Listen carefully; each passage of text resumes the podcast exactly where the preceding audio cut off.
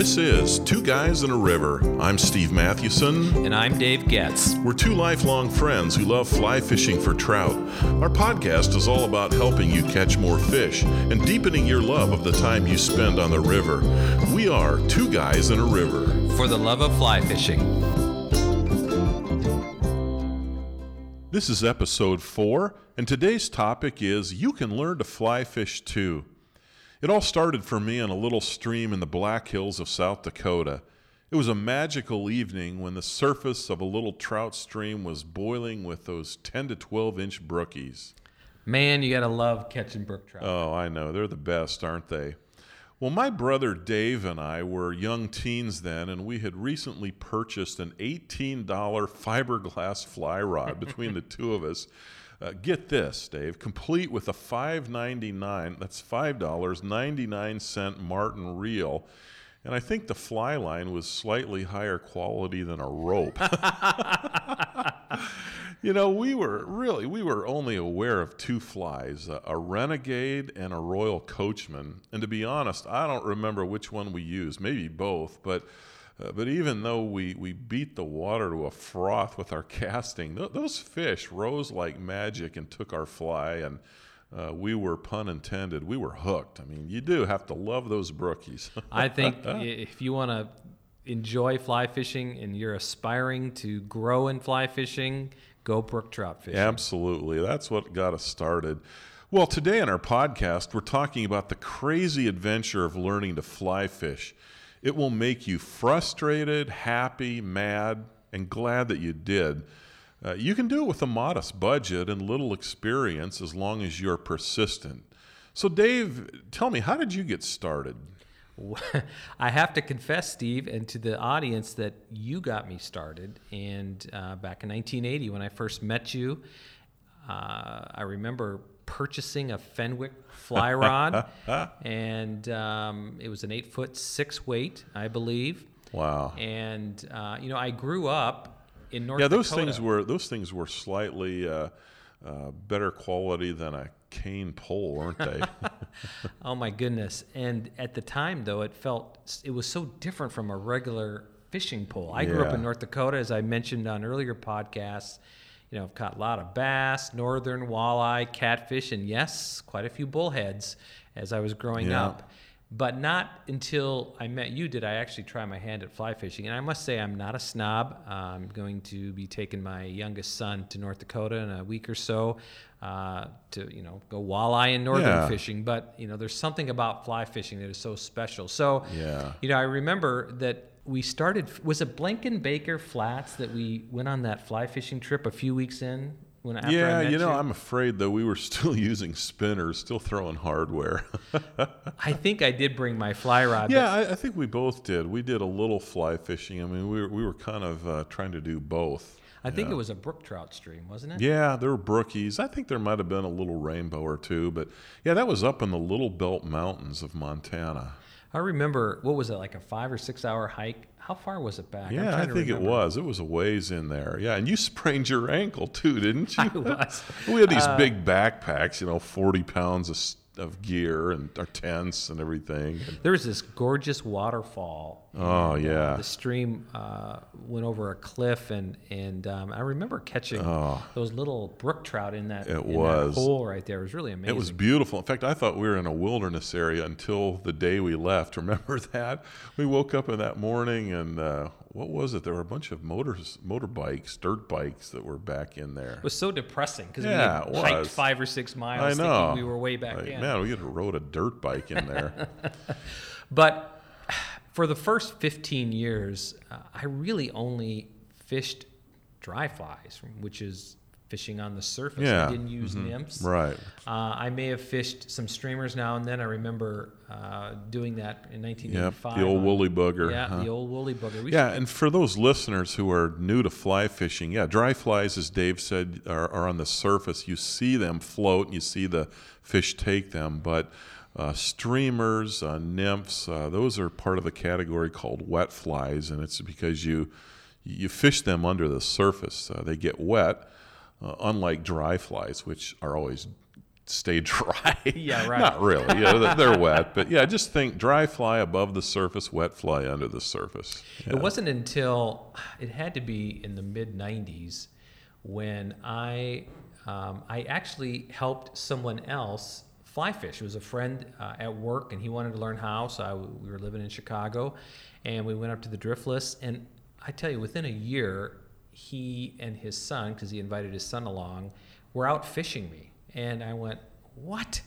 And, um, and so I started to learn how to nymph, and it took me really a long time. In fact, I would argue that to this day, nymphing is my is definitely my weak uh, part of my fly fishing. Oh yeah, really? I think for me, it's uh, it's it's streamers sometimes. It's so yeah. there's so much to know and so mm-hmm. much to um, so much to be aware of when yeah. you're fishing beneath the surface. Um, so I would say it was 1980, and you know, thanks to you, um, you know, it has become something that's been a passion of mine for the last 35 years. Cool. So, Steve, tell me, what's the backstory of fishing in the Black Hills? I didn't even know there were trout in the Black Hills of South Dakota. yeah, well, yeah. Here's here's my story. I grew up spinner fishing for trout on on ultralight rods with Mepps spinners, and then think my uncle Ivan got me into making homemade spinners. So I remember those actually. Yeah. I actually started taking that up when we met. So you weren't a pure fly fisher. no, no, I was never a purist. That was uh, uh, that was back in the day, and and I had a lot of fun with that. But really, what changed it all for me was every summer when I was in high school, our family spent. Uh, about a week or two of vacation in the Colorado Rockies, and uh, we'd camp in Rocky Mountain National Park. And they had the, the campground we camped at, Moraine Park, uh, had a fly fishing demonstration every week, and it was led by a ranger named Jerry Williams. I'll never forget that guy. He was actually from Texas, but man, was he a good fly fisherman. And he would do a demonstration at the little campground amphitheater but then when he was done, we'd always go down over the hill to the Big Thompson River, which is really more like a creek.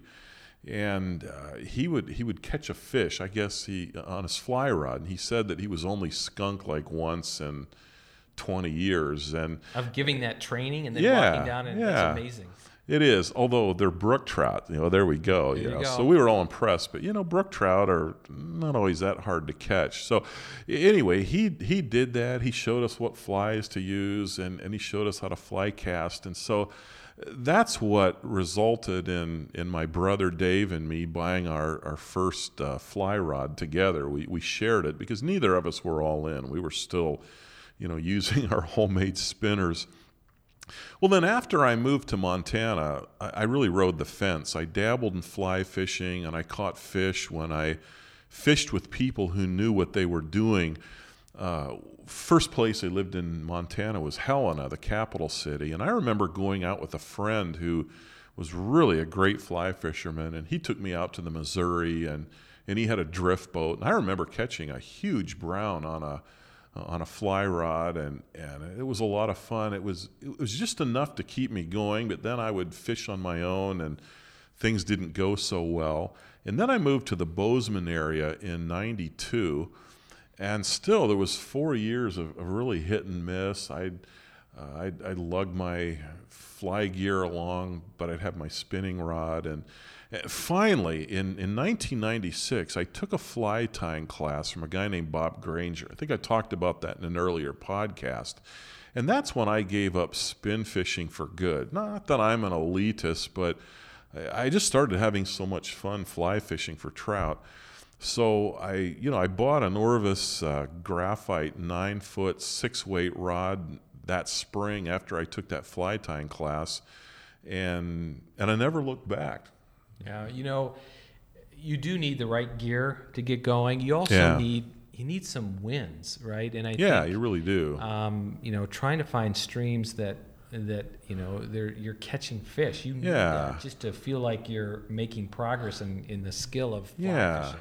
Yeah, let's talk about that. What, what's some of the right gear you need to get started? I mean, the, the obvious is you, you need a rod, and you know here you you have to be careful. I, I wouldn't just buy the cheapest thing that's out there. But there's a lot of uh, you know there's, a lot of fly rods for about a hundred bucks that, that are going to serve you well. I mean I and I think of some of the stuff that uh, TFO uh, puts out that, that's decent. And uh, of course, we, we both love Orvis stuff. Orvis is kind of the blue collar, isn't it? I Yeah, mean, it you really may pay three, four hundred bucks for a rod, but that rod will last you your life. In fact, these 25 year lifetime guarantees, I can't remember now which they do, but uh, I, I bought a, a rod for 300 bucks. I think I've broken it twice. Yeah, I've broken my Orvis rod twice, and they, they keep. Yep, they keep replacing. The only thing they don't replace is remember that time when you uh, uh, left your fly rod on the top of uh, top of our vehicle. Oh man, we where, where were we fishing? you know what? We were between we were near between Hebgen Lake and Quake Lake Yeah, fishing Heb- this spring run for rainbows. But you know what? Actually, that was brilliant, Dave, because that was a cheap rod. So Dave lost that, and then you know, so then his wife Didn't Jana cheap didn't at the get- time. Yeah, your wife Jana didn't get as upset when you bought an Orvis, right?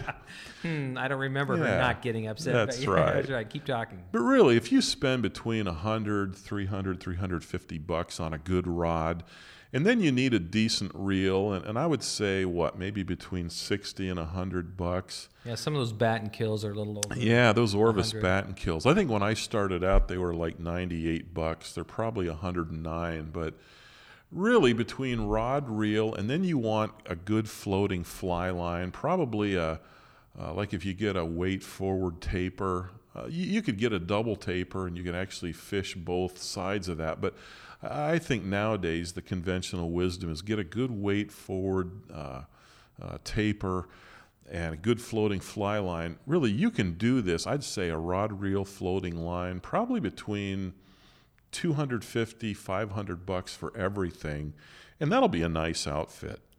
You know, I I, uh, I was listening to a podcast recently, and someone had written in, and the podcaster was relaying the question to his audience, and the question had something to do with, you know, if I had I have fifteen hundred dollars, you know, I want to improve my gear, and and and the podcaster thankfully said to him, you know, if if you have fifteen hundred dollars, use that money to fish more. You don't need better gear. that's right And I just thought that was wise. It's That so really true. is. That really is. Oh, and by the way, let me say this too. It's a fly rod, not a fly pole. Uh, fly fishers do not use poles, and, and we get kind of sensitive about that. Uh, so my wife Priscilla always teases me about that. Uh, Don't forget your fly pole, as she knows that'll make me mad. Hopefully, I've not used that in the podcast today. Yeah, that's right. We'll edit all those out. Um, flies. Uh, wow. You know, you go into a fly shop and there's dozens of patterns, but really all you have to do is to start with a few basic patterns. Uh, Dave, if you're starting with uh, uh, nymphs, uh, these, these little nymphs, what, what do you like? What are your favorites? You know, I, I like the pheasant, those nymph pheasant tail Yeah, nymphs, or the one. beadhead prince nymphs Yep. as the top fly, and then Mm-hmm. you know, depending on where you're at and the time of year and and where you're fishing, you know, those small and black or small and red to drop off. Of it. yeah, like a little copper john. Uh, copper john, yeah, or those you know some black thing that you can barely see Mm-hmm. Yep. to you know. So I think those are basic. I, for some reason, the pheasant, the beadhead pheasant tail, Yeah. and the uh, the beadhead prince nymph, those two flies are kind of universal flies. They really are. They seem to work well.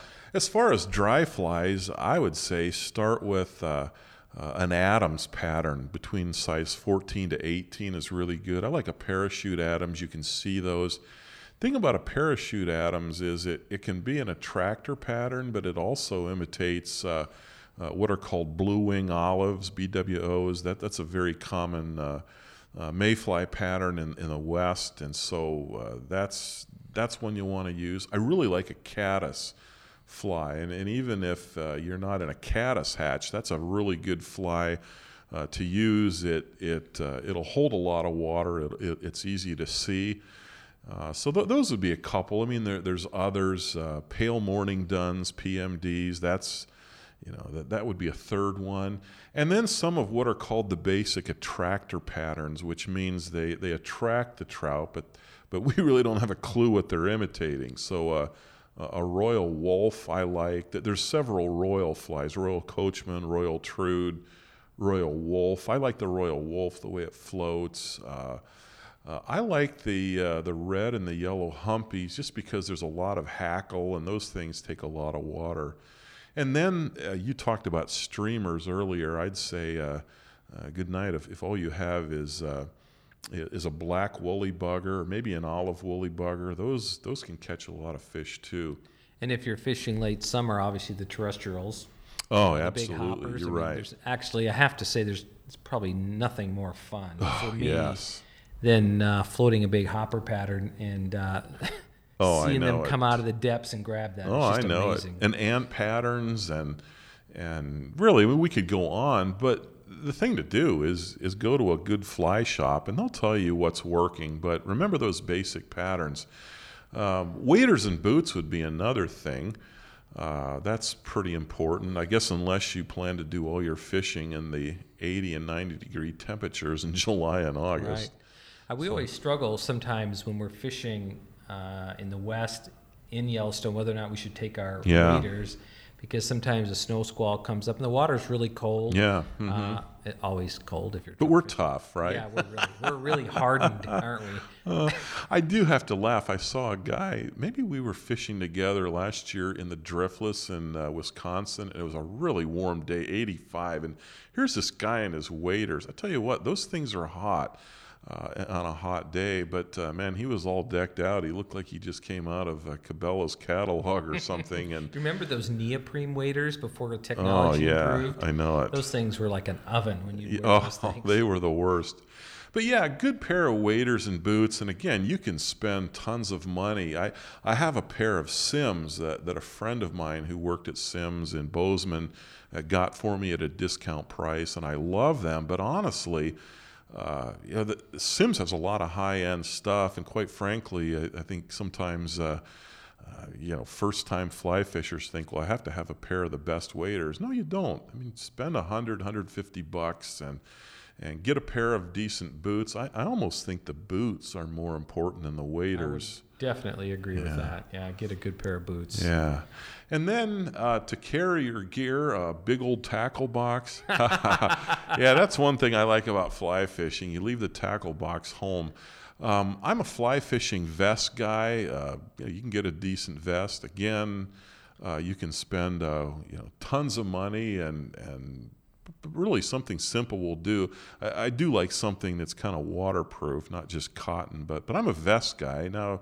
You've tried something new, haven't you, Dave? A couple years ago, I was fishing in Utah, and uh, we had a guide take us out, and it was a young guide, and he was fishing with a satchel, and um, and I really liked it. I liked the idea of it, I should say. So I purchased one. I think it was from Pond. Yeah, yeah. Or one of They make good stuff. Yep. And um, so I've been using it for the last two years. I'm, you know, every time I use it, I, I still wonder, do I really like this? It's like having a all your gear in a salad bowl because it's all mixed up together. So if you're very, um, you know, retentive and and uh, need everything in nice, neat. Yeah, like me. Yeah, like you. Yeah, not. Uh, yeah, like you. But I'm not sure a satchel would be for you, but I like it because um, there's a you know there's fewer um, pockets, and um, it's for me I can just reach in and grab stuff. So I Yeah. really like it, and so Right. um, it's something I've gone to, and I'm not saying I'll never go back to a vest. Yeah. But for the moment, I like the satchel. Okay.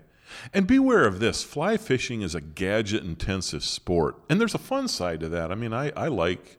I like the new gadgets, and that can be kind of cool. And and I like good stuff. You, mentioned Fish Pond, and, and I like the stuff that Orvis puts out in Simms. I love Simms stuff, but you know you do have to be careful because, uh, especially when you first start out, you might think you need everything, and and uh, you, you really don't. You know, years ago there was a fly shop. I think it was called Fly and Field in Glen Ellyn, Illinois. I live in Wheaton, which is the next suburb to the west. I remember one afternoon popping over there and just I often would just walk in and kind of drool over all the gear. And there was a guy, you know, very corporate looking uh, gentleman who walked in and said, "Hey, I'm going to Alaska next week, and uh, I've never fly fished before. Just you know, tell me what I should purchase. And I think he walked out of there with, he had over, you know, a couple thousand dollars worth of gear. And I just thought, my goodness, he's never going to use this again. I hope he has a yard sale and I Yeah. Pop by and buy it for like a No tenth of the price. no kidding. He used it for the first time. So there's there's a bunch of different types of fly fishers. You know, there's the tech Yeah. heads, and there's people who are highly technical with the patterns, and and I think it's overwhelming when you begin fly fishing because you tend to listen to those folks. But Mm-hmm. Yep. there's some just basic things that you need that you don't, and you don't really need everything. Yeah, you're right. So we've talked about the right gear. The other thing that you really need is the right guidance. And uh, one place that comes from would be from uh, friends who fly fish, and that's really huge, isn't it? Well, it'd be sure great if you could find someone to you know help mentor you. Right. Like a, you know, I'm not sure mentor's the word, but someone who's better than you. Yeah, And mhm. actually will take you along. Right. Obviously, you know, for some, fly fishing is a is an individual sport, and um, for Stephen, I, I think we would rather f- fly fish with someone. Yeah. Partly mhm. because when you catch the large fish, you want to mock the other person. That's right. yes, or at least have them come over and bring their net. Yes, exactly. Yeah. Or and uh, the other part is eating afterwards. Yeah. Oh, yeah, no kidding. No There's kidding. nothing better than that. Yeah. So, um, but I think for me, I've tried reading books, uh, watching Yeah. videos, Mhm. but honestly, Steve, so much of what I've learned comes from the guides. that Oh, I've yeah. Watched. You know, Mhm. remember last summer we were fishing with Mhm. a guide out in Montana, and just you know the way he talked about how reminding us to mend the line and Yep. and how to keep the tip up and some of these basics. Mhm. Some of them are reminders, but it's just good enough. You know, it's good to remember those again. Yeah, it is. It's important, and, and I know over the years I I just fished with friends that, that they're they're better than I am, and and when you first get started, everybody's better than you are, but that's where you learn. You pick up a lot from those uh, people. Well, I, I do think, um, you know, you really, it's hard for me to learn alone, and I need Right. Mm-hmm. to watch someone ask questions. Um, I once heard that, well, I heard, once heard someone say that the biggest failure in business is the is the failure to ask for advice. Hmm, makes sense. that's also true with fly fishing. It Yeah. may feel embarrassing to ask guides or friends for advice, but I think you need to take the position as a newbie always. And I remember a couple years ago, uh, again when I was out in Park City, I remember thinking before we went out, and here the guide was a 22 year old kid. You know, I was probably 30 years older than he. But I was so impressed with his talent, and I said, you know, everything. I'm going to ask as many questions as I can ask, and I just learned a ton that afternoon. And you know, fly fishing, the technology is always improving, and seems like with every generation they get better at it. Yeah, they And, uh, do. So it's, it's being kind of a um, having a mentality of being teachable, and I That's think that's so basic to learning the skill of fly fishing. Yeah, it really is. Something else you can do is find a reputable fly shop, and, and you'll pick up so much. Uh, there, there's probably one in your area, and yes, even if you live in Chicago, I mean, there's an Orvis shop downtown Chicago, and I've talked to those guys before, and they, they know what they're doing. They they fly fish. They they've got good input. So find a good fly shop, and and especially if you're buying stuff from them. Uh, if you're just going asking questions and then you're buying everything online, that may be one thing. But if you're supporting them, uh, that they're happy to give you advice, and, and they realize that that uh, you know if, if you do well out on the river, then you'll you'll continue in the sport and you'll you'll buy from them. So uh, you get really good help from a, a good fly shop. I would also say, and, and this is a bit derivative from what we've said earlier, but to hire a guide occasionally. Yes. Hire a guide. We mentioned this in an earlier podcast. Obviously, it's expensive, and it's not something you should do or can do every time you go out onto the water. But we try to do it what once a year, maybe. Yeah, we, we do, and and that has that's been so helpful. You you said it before, but every time we've done it, I I learned something new, and it, it really is invaluable. You know, something else you can read a good book or watch a video. Though, like Dave said, th- there's no substitute for uh, being with somebody, seeing somebody in person. But there's some really good videos out there. Uh, we've talked about Gary Borger before. Uh, there's you know there's some other videos, but he's got a good book series, and you know that stuff can really be helpful, and, and at least can can kind of help you on those uh, winter days in December when you're saying, "Man, I, I wish I was fly fishing," and you know, pick up a book, watch a, a video. All right, the topic for our next podcast is Reflections on a River Runs Through It, the book by Norman Maclean. And in that conversation, Dave and I will talk about what fly fishing has taught us about life. We'd love to hear from you. Go to two guysinaRiver.com. That's two with a numeral, two guysinaRiver.com. Post your stories of how you got started fly fishing and tell us about some of the best advice that you've received and what you'd like to pass on to someone else. That's right. What have you learned from from uh, some of your mentors and friends who have helped you, or maybe a guide that you fished with? Be sure to follow us on Twitter and like us on Facebook. So I'm Steve Mathewson. And I'm Dave Getz. Until next time, we are two guys in a river. For the love of fly fishing.